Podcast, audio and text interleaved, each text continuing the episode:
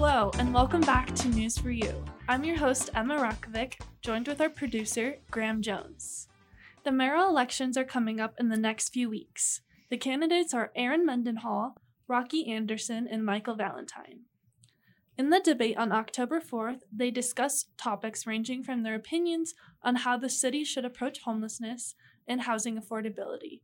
They also mentioned the state led initiative to extend I 15 through the north side of town. Mendenhall has emerged as the top donor despite the lack of public polling on the mayoral contenders. According to campaign finance reports, the incumbent raised 480,000 in total contributions, while Anderson raised only 231,000, and over that time Valentine raised 2,000. Andrew Christiansen and Vanessa Hudson recently covered the mayoral debate on October 4th. Hi, Andrew and Vanessa. Thank you so much for joining us today on the podcast. Do you want to introduce yourselves and explain what you do for the Chrony? Yeah, I'll go first. My name's Andrew. I'm the online managing editor for the Daily Utah Chronicle. So basically, I'm the last person who looks at online stories and, and actually publishes them on the website. And I've been at the Chrony for over a year now. Hi, thanks for having me. I'm Vanessa. I'm the assistant news editor for the Chronicle. So I help our news editor kill out with everything. And I also double as a news writer sometimes, like in this case. And I have been with the Chronicle for almost three years now, which is insane to me. But yeah. Awesome. Thank you guys so much for joining us. So, one of the biggest topics covered in the debate was the need for more affordable housing in the Salt Lake area. The three candidates clashed on the subject. How did their approaches to these issues differ? Yeah, I think it's it's pretty clear if you've watched any of the Salt Lake City mayoral debates so far that affordable housing is is one of the most important issues to all three of them. Senior analysts at the University of Utah's Kem C. Gardner Policy Institute now say housing is severely unaffordable in Utah and that homes and rentals are the least accessible for average wage earners in state history, with the next several years likely to offer little relief. So, first of all, Rocky Anderson, who was the mayor of Salt Lake City from 2000 to 2008, has criticized Mendenhall throughout the campaign trail for her uh, approach to affordable housing. Rocky kind of wants to make a shift to non market housing, which is different than any of the other candidates' approaches. This would mean that the city would see affordable housing more as a public good, like its libraries and streets. And Mayor Mendenhall claimed that Anderson's approach to affordable housing would cost much more money than her administration's approach. In the time that she's been mayor since 2020, she said city investments have helped create more than 4,000 affordable housing units.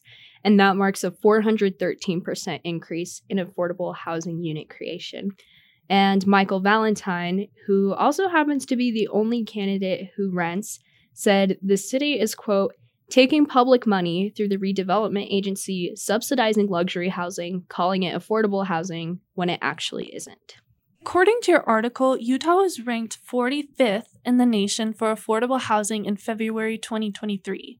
What does this figure indicate for Utah's future?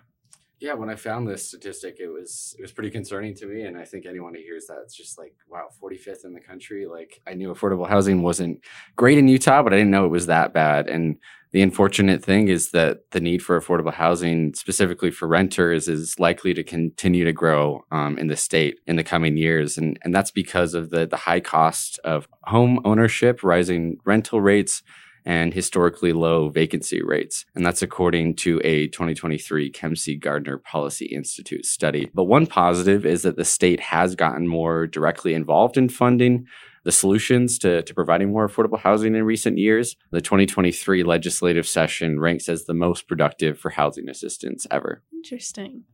And the population of Salt Lake City has increased by around 20,000 over the past 20 years. And Mendenhall brought up the intriguing fact that the city now has a majority of renters. Why do you think that this is the case, according to your research?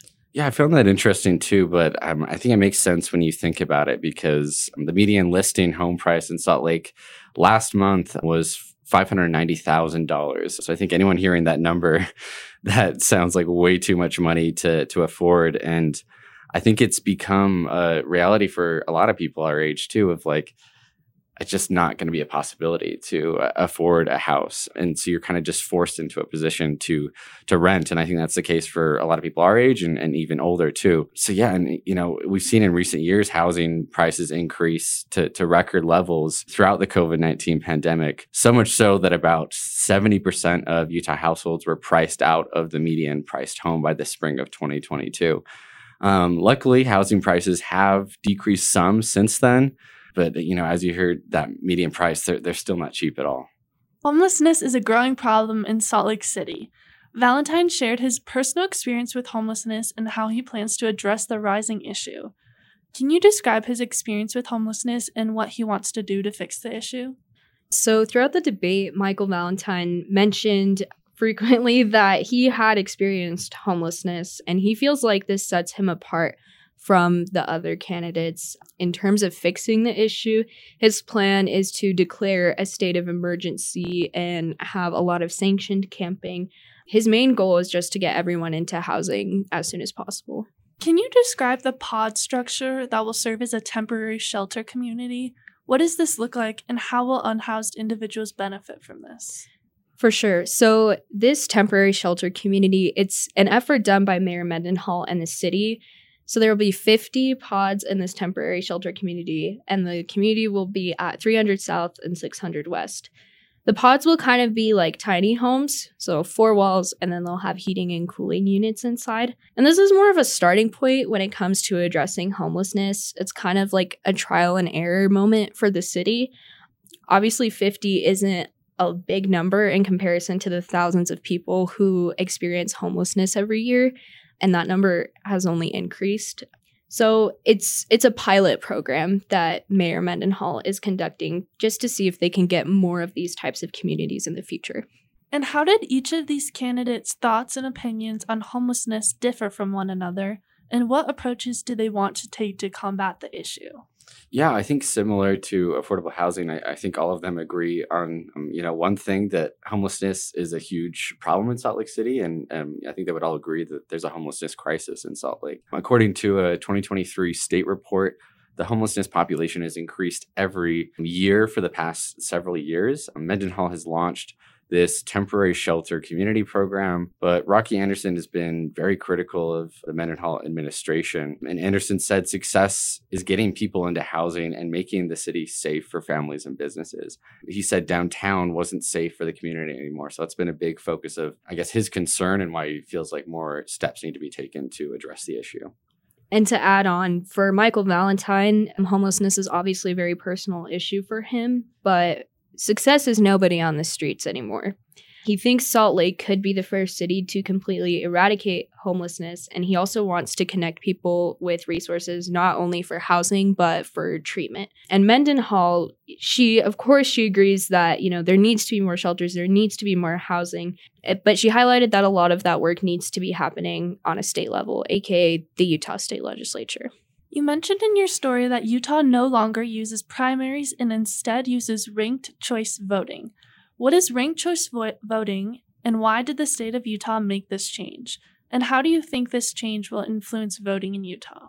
Yeah, I guess just first to be clear, not all Utah elections use ranked choice voting. It's more of a recent thing, but a number of Utah's local races for this year's election will be using it. First thing to know about ranked choice voting is it can only be used for elections with more than two candidates. And normally, you know, for a regular election, when you sit down with your ballot and you look at the race, you simply pick your favorite candidate and you're done. But with ranked choice voting, you are instead asked to take all the candidates and order them from your favorite to least favorite. If a candidate wins a majority of first preference votes, they are, of course, declared the winner. If no candidate wins a majority of first preference votes, the candidate with the least amount of first preference votes is eliminated from the race. First preference votes cast for the failed candidate are then eliminated, and instead, those votes go towards the second choice. At this point, a new tally is conducted to determine whether any candidate has won a majority of the adjusted votes. The process is repeated until a candidate wins an outright majority it's kind of confusing to explain, but I, I, think it is a more kind of effective system overall for elections and, and definitely something that we'll probably see more of in the future. What are some important dates regarding the mayoral election that voters should keep in mind? So, mail in ballots are going to start rolling out on October 30th. Early voting starts on November 7th and it's going to last through November 17th. The deadline to vote in the general election is November 13th, and then the general election is Tuesday, November 21st. Who is the frontrunner to be the next mayor according to your data and your findings? It's really hard to say because, you know, with a lot of state or national elections, you have polling, you have pundits, you have people kind of telling voters who's ahead and who is losing. But we haven't found any polling for this race. And with that being said, a lot of times the incumbent wins, which would be Mendenhall. But older voters might find that they resonate with Rocky because he was the mayor from for Salt Lake City from 2000 to 2008.